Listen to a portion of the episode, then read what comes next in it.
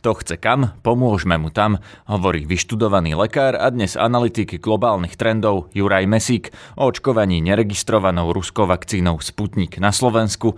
Podľa neho sa však Sputnikom nechcú očkovať ani Rusi.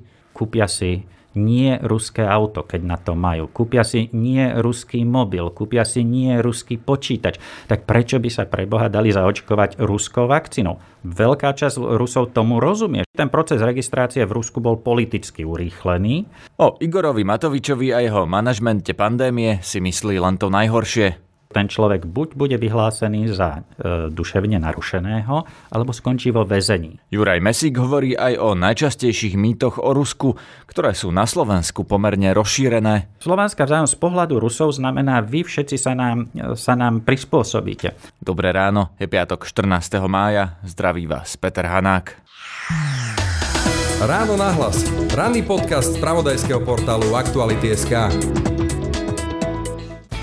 Ford SUV šrotovné je tu. Zastavte sa s vašim starým autom u predajcu značky Ford a vymente ho za nové a štýlové SUV. Získajte okamžite dostupné modely Ford Puma a Ford Kuga aj v hybridných verziách s odkupným bonusom a celkovým cenovým zvýhodnením až do 9600 eur s možnosťou financovania na splátky tomu získate zdarma aj 5-ročnú predlženú záruku Ford Protect. Tak neváhajte a vymente teraz svoje staré auto za nové a štýlové Ford SUV. Viac na Ford SK. Počúvate podcast Ráno na hlas. V našom podcastovom štúdiu mám hostia Juraja Mesíka. Dobrý deň. Dobrý deň. Pán Mesík, vy sa dlhodobo zaoberáte Ruskom, napísali ste dokonca knihu Mýty o Rusku, ja tu vidím, máte ju na stole pred sebou. A preto sa vás chcem opýtať na Sputnik a následne slovensko-ruské vzťahy, ale poďme najprv k Sputniku. Úplne vaša bezprostredná reakcia k tomu, že Igor Matovič oznámil tento týždeň ako predseda najsilnejšej vládnej strany, že Slovensko zrejme bude očkovať Sputnikom, keďže tie maďarské laboratória to podľa neho odobrili. No je to prirodzené pokračovanie chaosu, ktoré e, bývalý premiér Slovenskej republiky vniesol do celého zápasu s pandémiou. Je to rovnako nesystémové a rovnako kontraproduktívne, ako bolo špajdlovanie nosov a ako bolo podávanie remdezivíru a neliečenie ľudí ambulantnými lekármi na príkaz vlády. No tak teraz sa proste zabávame so Sputnikom. Odkláňa to pozornosť verejnosti od obrovského množstva obetí, ktoré e, tu COVID za sebou zanechá a od pragmatických riešení. No a nie je práve vakcína pragmatickým riešením, pretože pozastavili sme AstraZeneca, Chýba nám teda jedna z vakcinačných látok. Prečo podľa vás nie je rozumné nahradiť AstraZeneca Sputnikom, ktorý navyše funguje na podobnom princípe ako mm-hmm. Astra? No vakcíny sú súčasťou riešenia, ale nie sú jediným riešením e, epidémie e, COVID-19. E, my sme o mnoho viac mali a mohli urobiť v oblasti e, profilaxie, chemoprofilaxie to a liečby. čo prosím vás, lebo to málo kto tomu rozumie. neviem, môže sa tu povedať e, nebezpečné slovo ivermectin? Samozrejme, tak to Dobre. asi hovoríte o liečbe. Hovor, hovorím o liečbe, ale profilaxia je, nazval by som to, aktívne podporovanie odolnosti populácie voči, voči nejakému patogénu. E, napríklad podávaním vitamínu D, ako to, ako to robia e, Fíni a e, Nóri, ktorí majú menej ako desatinu počtu mŕtvych pri rovnakom počte a staršej populácii, ako je Slovensko, alebo použitím ivermektínu, ako to robí veľké množstvo chudobnejších krajín, ktoré jednoducho na to, aby dávali ťažko chorým a zomierajúcim ľuďom e, remdesivir po 2100 eur nemajú, takže volili pragmatické a efektívne riešenie. Takže vy naznačujete, že vakcinácia vlastne nie je to jediné riešenie, lebo to sa tu doteraz hovorilo, že jediným riešením uh-huh. na pandémiu je e, masová vakcinácia najväčšej možnej miery obyvateľov.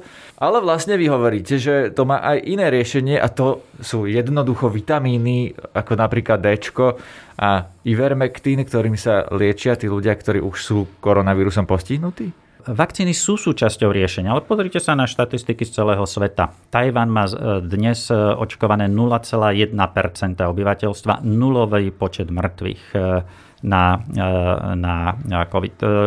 Takých, takých krajín, ktoré majú veľmi nízku mieru zaočkovania, a veľmi nízku úmrtnosť na COVID je na svete, sú na svete desiatky. No dobré, ale pokiaľ sa nemýlim, Tajvan je ostrov, my žijeme v strednej Európe, mm-hmm. kde sme obklopení krajinami, ktoré mali Dobre. veľkú druhú vlnu, masívnu, veľa ľudí zomrelo aj v Česku, aj v Maďarsku. Rakúsko malo veľký problém. Pre, My pre, dokonca pre, nemáme poriadne hranice, alebo teda od Schengenu cestujeme voľne a ich zatvorenie vnímame ako obmedzenie. Máme množstvo mhm. pendlerov medzi týmito krajinami, takže asi sa nemôžeme porovnávať s takýmito krajinami. Tak môžeme sa porovnávať s Fínskom alebo s Norskom, ktoré sú v tomto smere porovnateľné. Vietnam 100 miliónová krajina s o mnoho väčšími mestami je na tom podobne. Minimálne množstvo zaočkovaných. Juhoafrická republika 0,5% zaočkovaných ľudí, e, veľmi otvorená krajina s obrovskou migráciou v, rámci Afriky. A čím to je podľa vás? Nepatrá. No tým, že oni e, boj s epidémiou viedli komplexne, Čiže najprv použili, použili tie opatrenia, ktoré bránia šíreniu vírusu, vírusu uzavreli letiska, uzavreli, uzavreli krajiny včas, potom použili rôzne iné postupy, vrátanie sprístupnenia Ivermectinu, Juhoafrická republika, Zimbabwe, Egypt 100 miliónový, ktorý má zlomok počtu, počtu úmrtí napriek tomu, že sú, sú tam megamesta ako je Káhira alebo Alexandria. A skutočne vakcinácia je až posledný krok boja, boja s každou epidémiou. A my sme z neho urobili proste ten jediný, hej? Teda okrem špajdlovania nosov. To bola slovenské špecifikum. Vráťme sa teda k Sputniku. Prečo by podľa vás toto nemalo byť riešenie, alebo jedno z možných riešení. Vieme, že vakcín je veľa, ale prečo do nich nezaradiť ten Sputnik, keď ho vlastne už mhm. máme dovezený tu na Slovensku? No pretože Sputnik neprešiel adekvátnym testovaním. On e, neprešiel adekvátnym testovaním e, klinickými pokusmi treťou fázou už v čase, keď bol vrhnutý na trh a schválený oficiálne v Rusku. O tej situácii so Sputnikom vypovedá samotná miera, e, miera očkovania v Rusku. V Rusku je zaočkovaných, e, ktorého akože vyprodukovalo, e, vyvinulo a, a, a predáva ho po celom svete 9% obyvateľov. Na Slovensku 2,5 krát v tejto chvíli. V Maďarsku 5 krát toľko obyvateľov zaočkovaných. Takže ani Rusi Sputnikom neočkujú. No nie, pretože zase e, ruskí občania asi majú toľko chochmesa, aby chápali, že keď si kúpia si nie ruské auto, keď na to majú. Kúpia si nie ruský mobil, kúpia si nie ruský počítač. Tak prečo by sa pre Boha dali zaočkovať ruskou vakcínou? Veľká časť Rusov tomu rozumie, že to, čo je zo západu, to je to lepšie. A tomu rozumie aj veľká väčšina Slovákov, ale máme časť populácie, ktorá stále proste bola vychovaná v tej viere v, v, v sovietský zväz a teraz v rusko-putinské. A, a tak tomu veria. Inak môj osobný názor je, že treba im to umožniť že jednoducho e, kto chce kam, pomôžeme mu. Tam už sme narobili v manažmente tejto epidémie také, taký masaker, že e, prečo proste neumožniť 50 alebo 100 tisíc ľuďom na Slovensku, ktorí to chcú, zaočkovať sa Sputnikom. On ten Sputnik možno funguje, len to nikto nevie. Prečo to nevieme? Pri tomto sa zastávame. Že pri, uh-huh. Je to len ten registračný proces, alebo tam naozaj napríklad neurobili tie testy? Lebo vy ste povedali, že neurobili testy, ale veď keď zaočkovali, povedali ste 9% populácie, nie je to dostatočný test? E, nevieme o tých ľuďoch, že či majú vedľajšie účinky alebo nemajú vedľajšie účinky, lebo ja som sa rozprával tento týždeň aj s vedcom zo mhm. Slovenskej akadémie ved, pánom Lexom, ktorý uh-huh. povedal, že Sputnik a AstraZeneca vlastne fungujú na podobnom princípe a, a pre neho je logické, že by mali mať rovnaké alebo veľmi podobné účinky a teda aj tie vedľajšie. No o tej AstraZeneca e, vieme, že ich nejaké má a vieme napríklad, že jeden z 200 tisíc môže zomrieť na trombózu. Uh-huh. Pri Sputniku to nevieme? Uh, Nevieme to tak dobre ako pri tej AstraZeneca, pretože jednoducho je používaný najmä v krajinách, v ktorých nemáme spolahlivé štatistiky. Ten proces registrácie v Rusku bol politicky urýchlený. Uh, áno, je to, je to podobná, podobný typ adenovírusová vektorová uh, vakcína uh, ako je AstraZeneca, čiže dá sa predpokladať, že to bude mať podobné parametre, aj čo sa týka účinkov, aj čo sa týka vedľajších nežiaducich, nežiaducich účinkov. No pozrite sa, z Ruska, Rusko je veľmi sekretívna krajina. E, podľa oficiálnych údajov v Rusku zomrelo e, doteraz okolo povedzme 100 tisíc ľudí, e, pričom ale vieme, že nadbytočná úmrtnosť, excess mortality, je tam zhruba 6, 5 až 6 násobne vyššia. Uh, no to znamená, tí... že Rusi zatajujú umrtia na COVID, zatajujú aj ďalšie štatistiky podľa vás? Skr- manipulujú a skresľujú ich. Pozrite sa, my, ktorí sme starší a vyrástli sme v, v komunizme, tak e, vieme, že e, dokázali tie režimy nesmierne tvorivo pracovať so štatistikami. O štatistikách sa hovorilo, že štatistika je devka, po, pomôže komukoľvek, alebo proste vyhovie komukoľvek alebo štatistiky sa vytvárali, hovoril sa o bulharskej konštante. Niečo sme zistili a potom sme to prenásobili bulharskou konštantou, v tom čase bolo Bulharsko súčasťou komunistického sveta, aby sme dostali žiaduci efekt. Čiže takýmto spôsobom e, sú e, v tom Rusku dodnes manipulované štatistiky, o tom si netreba robiť najmenšie, najmenšie ilúzie, že by to bolo inak. Počúvate podcast Ráno na hlas. Čo to hovorí o slovensko-ruských vzťahoch podľa vás, keď eh, Igor Matovič z pozície teraz už ministra financí si vlastne poza ministra zahraničných vecí, len na základe toho, že on tam má teda nejaké súkromné linky, alebo nie súkromné, ale teda, že už si vyvinul vzťahy eh, s tou ruskou stranou, čo to hovorí o slovensko-ruských vzťahoch podľa vás? A tá podotázka k tomu je, že či to takto v Rusku funguje, či jednoducho, ak s nimi chceme obchodovať, toto musíme robiť, alebo je to len niečo, čo Igor Matovič hovorí? Nie, to vôbec nemusíme robiť. Uh, Rusko je nesmierne skorumpovaná krajina a korumpujúca krajina, takže ja si viem živo predstaviť, že v hre je korupcia, že jednoducho za sprostredkovanie tohoto uh, cirkusu mediálneho. Uh, to je, predávať a šíriť Sputnik je súčasťou politického, je to veľký politický zámer Ruska on dáva Rusom pocit, že Rusko stále je významným hráčom na svete. A to je pocit, ktorý oni životne potrebujú. A v záujme naplnenia tohoto pocitu sú schopní a ochotní skorumpovať kohokoľvek. No dobre, ja ale netvrdím, že je. Igorovi Matovičovi, ja teda no, nechcem pôsobiť ako jeho obhajca, ale zrejme málo kto uverí tomu, že Igor Matovič by sa nechal podplatiť ale ľudia v jeho okolí o tom mám silnú my, my vieme, že človek, ktorý riadil e, e, boj, e, stratégiu zápasu s epidémiou a veľmi blízky človek Matovičovi, je človek na výplatnej páske veľkého množstva farmakofiriem. Ako vieme, že ten človek nie je na, far, na výplatnej páske sputnikárov. Koho konkrétne myslíte?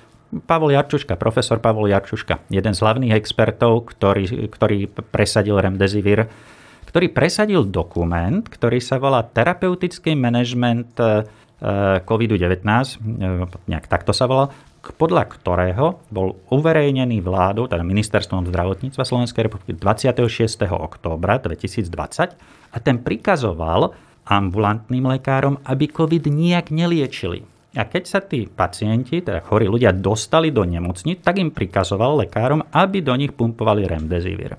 No tak tento človek a aj jeho brat dostali pol rok pred začatím pandémie spoločne okolo 10 tisíc eur za, za pol roka hej, od výrobcu Remdesiviru.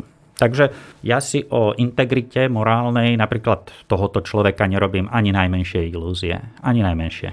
No dobre, ale teraz e, sa rozprávame je, je, je o... to otec zápasu s pandémiou ano, na Slovensku. o Igorovi Matovičovi a Sputniku. A vy hovoríte, že Rusi majú tendenciu korumpovať. No tak akým spôsobom podľa vás mohli skorumpovať alebo podplatiť e, Igora Matoviča? Čo mu mohli ponúknuť vôbec? No tak Igorovi Matovičovi tečie do topánok e, jemu už tečie za opasok. Proste ten, podľa môjho názoru ten človek buď bude vyhlásený za e, duševne narušeného, alebo skončí vo väzení. Pokiaľ, pokiaľ tu dojde k systematickému vyšetrovaniu masakru viac ako 17 400 ľudí na Slovensku. Toľko ľudí doteraz na COVID zomrelo. Oficiálne 12 tisíc. Dobre, si ale veď v iných krajinách takisto ľudia zomierajú. Viete, že to nebolo predsa žiadny systematický masaker, to už pripomína, mm-hmm. mali nejakých konšpirátorov, ktorí tu roky to hovoria je... o genocíde slovenského národa bez toho, aby si vôbec mhm. prečítali, mm-hmm. čo je to definícia Ale to, je, to sú, tak to preto... sú čísla. To no sú, dobré, to sú ale reálne čísla. Dve tie čísla aj v iných krajinách sú uh, podobné, že zomrelo tam množstvo ľudí Slovensko na z, prvej, z prvej fázy vyšlo ako najlepšia európska krajina. Mali sme najmenej obetí uh, v, rámci, v rámci Európy. Potom prišiel e, terapeutický manažment pacientov s COVID-19, zastavenie liečby, remdesivir a dnes máme toľko mŕtvych, koľko máme mŕtvych. To, že v iných krajinách je situácia, v šiestich krajinách je ešte horšia. Hej? Čes, če, e, Maďarsko, Česko a niektoré balkánske krajiny. To predsa nie je e, ospravedlnením pre smrť 17 400 ľudí. Hlavnou povinnosťou štátu je chrániť životy svojich občanov. V tomto tento štát, a to znamená táto vláda, tragicky zlyhala. A nezlyhali všetky vlády na svete. My sa musíme porovnávať s tými, ktorí to dokázali. A sú vlády, ktoré to dokázali. Aj v rámci Európskej únie. Fínsko, Dánsko, Norsko je mimo, ale EFTA. Dalo sa to. Je to, ano, no, kom, je to kombinácia korupcie a nekompetencie. Chápem. Toto zrejme spočítajú voliči tým politikom vo voľbách. Tak to je málo, aby to voliči zvietavali, sčítavali. Igor to je veľmi málo klesol z 25% na 10 a už ani nie je premiérom a možno už ani nikdy vládnuť nebude, možno bude referendum o predčasných voľbách. Už je len minister financí. Ne, nejaká zodpovednosť e, vyvodená bude, ale ja sa opäť vrátim k tej uh-huh. pôvodnej otázke, že čo to hovorí e, táto komunikácia Igora Matoviča, cesta do Moskvy, to, celá, to, celé toto dianie so Sputnikom o slovensko-ruských vzťahoch. No, e, Igor Matovič nereprezentuje slovensko-ruské vzťahy. Igor Matovič išiel na výlet do Moskvy a bol vítať lietadlo so sputnikmi e, mimo vedomia e, ministerstva zahraničných vecí. Ministerstvo zahraničných vecí to je v mojich očiach ten reprezentant postoja štátu k akýmkoľvek medzinárodným otázkam. No, pýtam sa na to preto, lebo túto situáciu už sme videli v minulosti, že ministerstvo mm-hmm. zahraničných vecí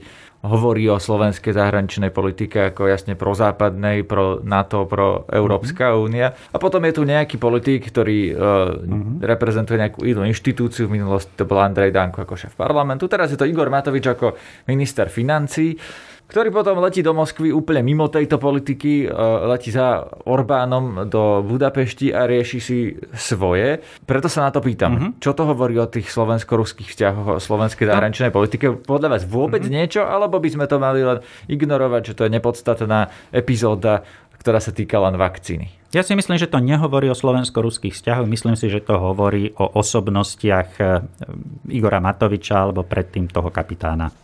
Chápem, takže to podľa vás nemá význam reálne sa tým zaoberať. No má význam to, to analyzovať, ako je možné, že, že predseda vlády alebo nejaký člen vlády alebo predseda parlamentu robí vlastnú, súkromnú alebo stranícku zahraničnú politiku. No, to samozrejme to preto, že Slováci to chcú, že časť obyvateľstva uh, je, povedzme, že prorusky naladená, chcú vidieť dobré vzťahy s Moskvou, ur, chcú vidieť toho slovenského predstaviteľa uh-huh na tom výlete do Moskvy, ako ste to pomenovali? Ur, určite, určite. E, na, na, takýchto, na takýchto vzťahoch sa dá politicky profitovať, pretože to proste e, znamená šancu získať podporu od, od ľudí, ktorí sú prorusky u nás orientovaní a to je pomerne početná a hlavne veľmi energicky nabitá, excitovaná menšina. Koľko tých ľudí je? Máte o tom prehľad? Lebo ja už som počul takú verziu, že Slovensko je rozdelené na dva tábory, alebo teda na západ a východ, uh-huh. kde na východe sú tí ľudia uh, proruskejší, to mi konkrétne povedal pán minister obrany uh, Naď v relácii na rovinu že on vníma Slovensko takto ako rozdelené na tie dve časti a preto aj ľudia na východe napríklad čakajú na ten sputnik. Priznám sa, že o tom nič neviem. Ja si myslím, že to, to rozdelenie je skôr generačné a, a na mapu sa to môže pre, e, premietnúť tým, že na východe máme relatívne viac starších ľudí, keďže mladí ľudia za prácou migrujú na západ. Čiže to by mohlo byť, ale nemyslím si, že by, e, že by v tomto smere boli e, Košičania alebo Prešovčania trhnutejší ako Bystričania alebo Nitrania, alebo Bratislavčania. Ja som dnes eh, cestou do práce videl billboard, na ktorom je Marian Kotleba a, a propaguje tam slovanskú vzájomnosť. Mm-hmm. Je tam niečo na, také napísané, že sme za slovanskú vzájomnosť. Mm-hmm. Čo na toto hovoríte? Je to tiež prejav tohto? Súvisí to s tým, že ľudia, niektorí ľudia čakajú na Sputnik alebo nie? Pravdepodobne áno. E, mýtus o slovanskej vzájomnosti je produkt 19. storočia, keď si ho frustrované národy v rámci Rakúsku-Horska vymysleli, že ich jediná nádej na budúcnosť je spojiť sa s Ruskom. S, s Ruskom, ktoré v tom čase bolo samoderžavie, čiže o mnoho horší, krutý feudálny systém oproti Rakúsku-Horsku, ktoré bolo už, už budovalo nejaké demokratické štruktúry. Ludovít Štúr bol poslanec uhorského snemu, čiže už tam bola nejaká miera zastupiteľstva. Jednoducho to Rakúsko-Uhorsko bolo o mnoho demokratickejšie ako totalitné samodержavie ruské ale e, časť tých slovenských intelektuálov a aj slovanských, povedzme e, juhoslovanských alebo českých intelektuálov e, bola frustrovaná z toho, že tá demokracia nefungovala tak, ako si to oni predstavovali a tak si vysnívali, vysnívali si Rusko, vysnívali si slovanskú vzájomnosť. Slovanská vzájomnosť z pohľadu Rusov znamená, vy všetci sa nám, sa nám prispôsobíte. Sám Ludovič Štúr napísal to Slovanstvo a svet budúcnosti, takú svoju nejakú víziu, v ktorej videl v podstate zánik slovenského, slovenského jazyka a politické pridruženie Slovenska k Rusku. On ako otec národa vlastne tú budúcnosť videl v zániku slovenčiny ako literárneho jazyka. Mám takú a bol otázku, to, že... bola to jeho frustrácia a osobnostná nezrelosť. On bol vtedy veľmi mladý a žiaľ už nedostal čas, aby, aby dospel. No, tu mám teda dve otázky. Mm-hmm. Za prvé, že či sa to dá porovnávať s tými textami, v ktorých Štúr sa prejavuje ako antisemita, či sa na to môžeme z pohľadu 21. storočia vôbec e, tak pozerať, že či vtedy mal pravdu alebo sa mýlil, keď vlastne žil v úplne inej realite ako my dnes. A e, otázka B k tomu, že je, že prečo teda, a to by bol argument z tej druhej strany, že mm-hmm. keď si rozumieme, Prečo je to vlastne mýtus? Či tá slovanská vzájomnosť vôbec existuje alebo neexistuje? Uh-huh. Začne to druhou. No, slovanská vzájomnosť existuje na tej úrovni, že e, ako príslušníci jednej jazykovej skupiny si, le, si lepšie rozumieme. Ale keď sa na, pozrete na reálne dejiny slovanských národov, tak zistíte, že pre E, Poliakov nebolo väčšie historické ohrozenie v posledných dvoch, troch storočiach ako e, slovanskí Rusi. Hej, viedli niekoľko vojen a boli, celé Polsko bolo rozdelené, pričom väčšinu z neho okupovalo, e, okupovalo Ruské impérium. Eh, keď sa pozrete na dejiny Juhoslávie, rozpad Juhoslávie, tak nikto nevyvraždil viac eh, Srbov ako Chorváti a viac Chorvátov ako Srby a všetci vraždili eh, Bosňanov a teda obyvateľov Bosny a Hercegoviny, čo sú Slovania, lingvisticky jazykovo, len ktorí sú iného význania. Sama slovenská armáda hneď 1. septembra 1939 sme napochodovali na bratov Poliakov. Pridali sme sa k nebratom Germánom, keď, keď, sme prepad, teda keď, keď Hitler vtrhol do Polska. 17. septembra 1939 slovanské Rusko vtedy pod názvom Sovietský zväz vtrhlo do Polska. Rozumiem, Potom sme pochodovali by, cez Ukrajinu. Áno, tu by sme mali veľa, veľa, veľa nič tých také vojen neexi- Nič také neexistuje. Jediný, e, jediný, a to môže byť dôvod, prečo Slováci tomuto majú tendenciu veriť, že my sme mali skutočne veľmi idylický vzťah s Čechmi. Nikdy sme spolu neviedli vojnu, alebo aspoň rozhodne nie v, v, v tom, čo, čo si pamätám, možno v nejakom 15. storočí Husici, bratríci tu trošku drancovali. To je dávna minulosť.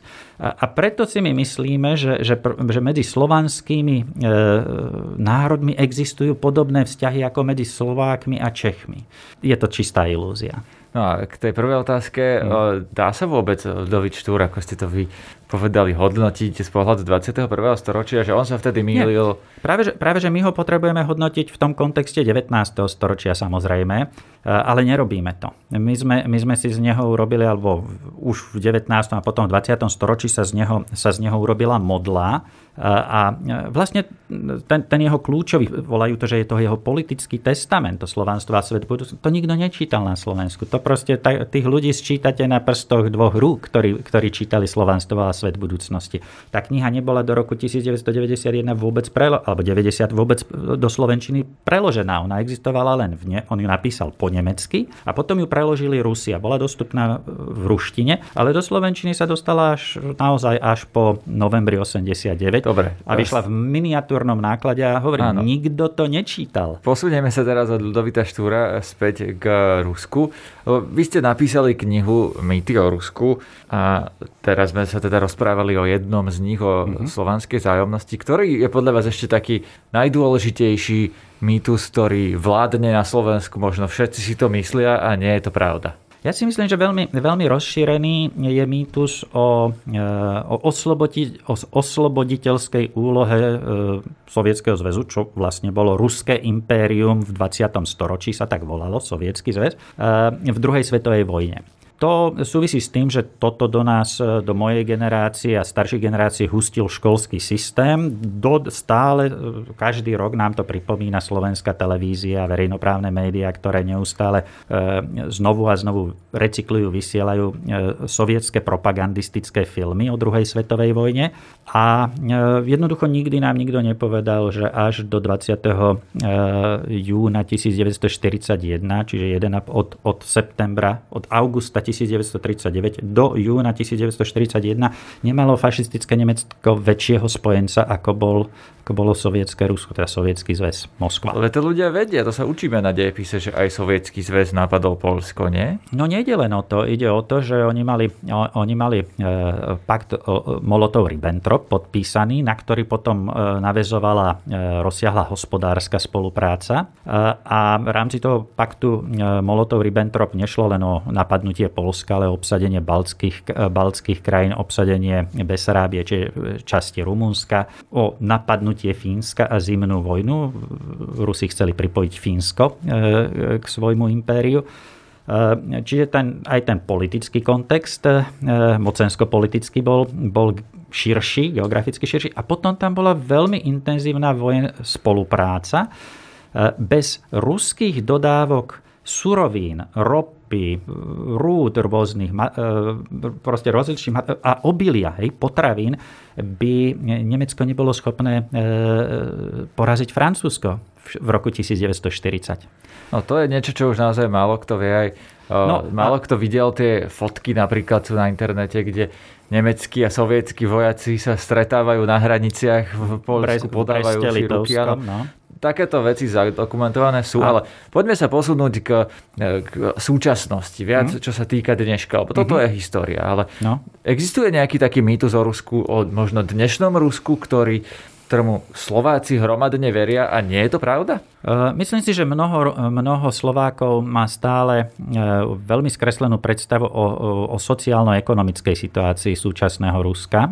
E, myslia si e, zo zotrvačnosti, že tak ako bolo Rusko v 20. storočí rovnostársky štát, že aj teraz je to taký rovnostársky štát a oni si to prekladajú ako, že, že je tam sociálna spravodlivosť. Slováci sú frustrovaní, aj mnohí iní ľudia v západnej Európe a strednej, e, tým, že vidia sociálne rozdiely. Hej, vidíme tu zbohatlíkov a vidíme, že sú, je tu nejaká stredná a sú aj chudobnejší ľudia. A vidíme, že v Rakúsku zarábajú ľudia dvakrát. A v Nemecku trikrát. Skrátka, toto vyvoláva u časti ľudí, ľudí frustráciu a majú takú utkvelú predstavu, ilúziu, že v Rusku je, existuje nejaká, nejaká sociálna spravodlivosť. Vôbec, vôbec e, ne, nezaregistrovali, že v Rusku došlo e, k o mnoho brutálnejšej privatizácii a že e, Rusko, Moskva je dnes jedno z miest na svete, ktoré má najviac miliardárov na svete. Hej? Čiže oni prešli z komunistického egalitárskeho systému do extrémne sociálne polarizovaného systému ale Slováci si to nevšimli a stále si myslia, že je to nejaká sociálne spravodlivá spoločnosť. Skutočnosť je taká, že je tam malinká vrstva super bohatých oligarchov, noví bojari, ktorí sprivatizovali najmä naftový priemysel, plynový priemysel, pros, e, takéto odvetvia e, vývozu surovín, spracovania, vývo, ťažba a spracovania vývoz surovín. Na tom sa stali miliardármi. No a masa, masa veľmi chudobných ľudí, o mnoho, o mnoho chudobnejších ako, ako sú obyvateľia Slovenska. Či už ide o, o, o povedzme stredné príjmy, alebo o príjmy dôchodcov priemerný dôchodok v Rusku je okolo 100 eur. Mnoho, má, mnoho dôchodcov v Rusku zarába menej. Počúvajte aj naše ďalšie podcasty. Napríklad v sobotnom podcaste Múzeum si povieme, čo sa dá čakať od noci múzeí a galérií, keď stále platí nočný zákaz vychádzania. Pekný víkend želá Peter Hanák. Všetky podcasty z pravodajského portálu Aktuality.sk nájdete na Spotify a v ďalších podcastových aplikáciách.